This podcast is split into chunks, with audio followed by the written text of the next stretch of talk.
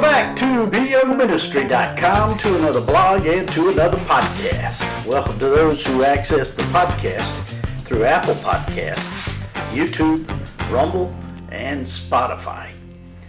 Today we continue in our study of the book of Genesis. We're in chapter 12, verses 4 through 6, which reads, So Abram departed as the Lord had spoken to him, and Lot went with him.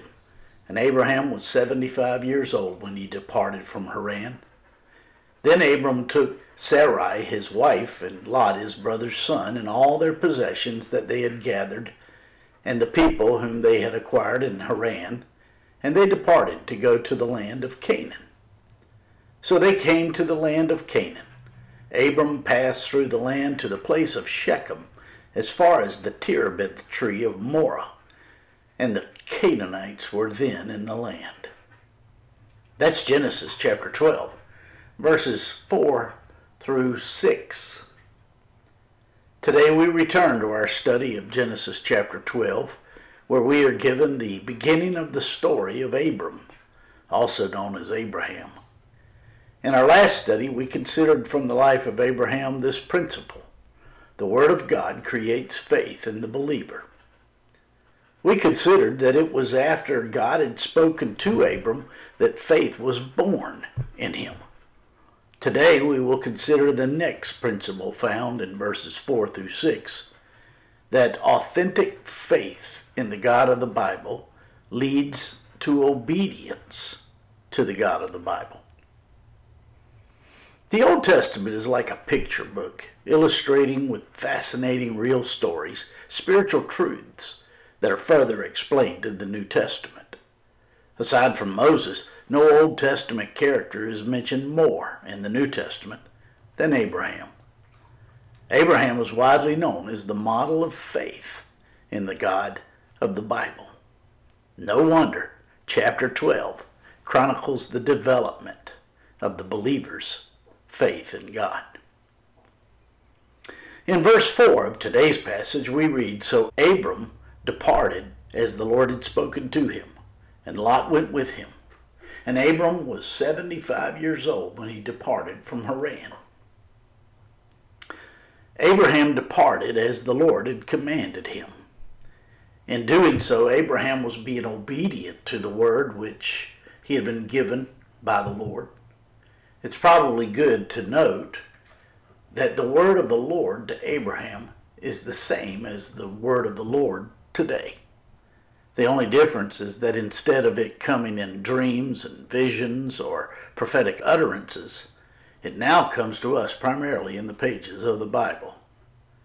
Yes, there is and has always been that still small voice, but for it to be the word of the Lord, it must always be in line with the principles that God has given us in His Word. This verse notes for us that Abram was 75 years old when he departed from Haran. Abram was born in the year 2009 BC, and his father died in the year 2084, when Abram was 75 years old. Once his father was dead, Abram left Haran and headed to the Promised Land. In verse 5 of today's passage, we read, Then Abram took Sarai, his wife, and Lot, his brother's son, and all their possessions that they had gathered, and the people whom they had acquired in Haran. And they departed to go to the land of Canaan. So they came to the land of Canaan. As the leader of his family, Abram led them in the way of the Lord. In order to lead, we must be led. Our lives should be clearly marked by knowing the Lord for ourselves and making Him known to others. Abram's father, Terah, died before entering the Promised Land. I think of the many who have had this story etched on their tombstones down through the years.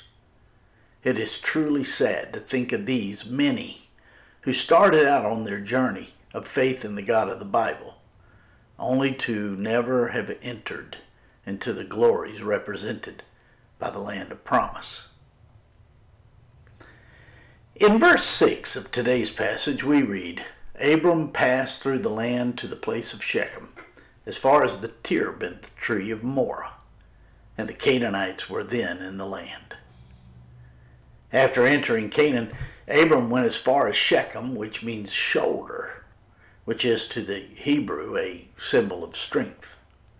Shechem is a key location in both the Old and New Testaments. It is located between Mount Gerizim and Mount Ebal. Here, God later met with Abram. Shechem was the very spot where Israel's daughter Dinah was raped and Israel's sons Simeon and Levi killed all the men of the town. Shechem was the very spot where Joseph's bones were buried after Israel returned from Egypt. And Shechem was a town which belonged to the Levites. After Israel divided and became two countries, Shechem became the capital of the 10 northern tribes of Israel. Shechem is also the same town known in the New Testament as Sychar, where the Lord Jesus spoke with the woman at the well in John chapter 4. Needless to say, a lot happened in Shechem. At the end of today's passage, we read, "And the Canaanites were in the land." The Canaanites were the pagan tribes which afflicted Israel all through their history. When Israel came back into the land after their stay in Egypt, God ordered the extermination of these Canaanite tribes, but Israel failed to carry through with God's orders.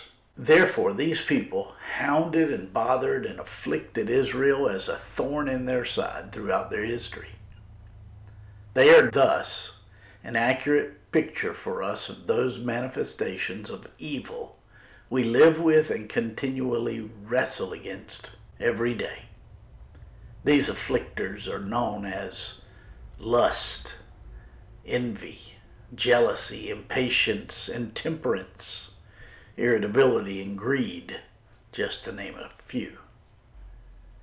These are our daily enemies, these manifestations of the self, which makes our existence a life of continual conflict. Although we hate these expressions of the flesh, they are reminders that this world is not our home. This is why the development of our faith in the God of the Bible is so very important. This is what we're being given here in Genesis chapter 12, which gives us understanding of how our faith in the God of the Bible is developed. We have seen that it is the Word of God that creates faith in us, and this faith is evidenced by our obedience to God's commands. As we have seen today, Abram departed as the Lord had spoken to him. Stay tuned, for tomorrow we will see the next step from the life of Abram on how our faith in the God of the Bible is developed. But before we conclude today's study, let me point you back to a phrase that is in the middle of verse 4. "And Lot went with him." The ripple effect of our walk with the Lord must never be forgotten. You and I have salvation today because of ripple effects set in motion by the faithfulness of others.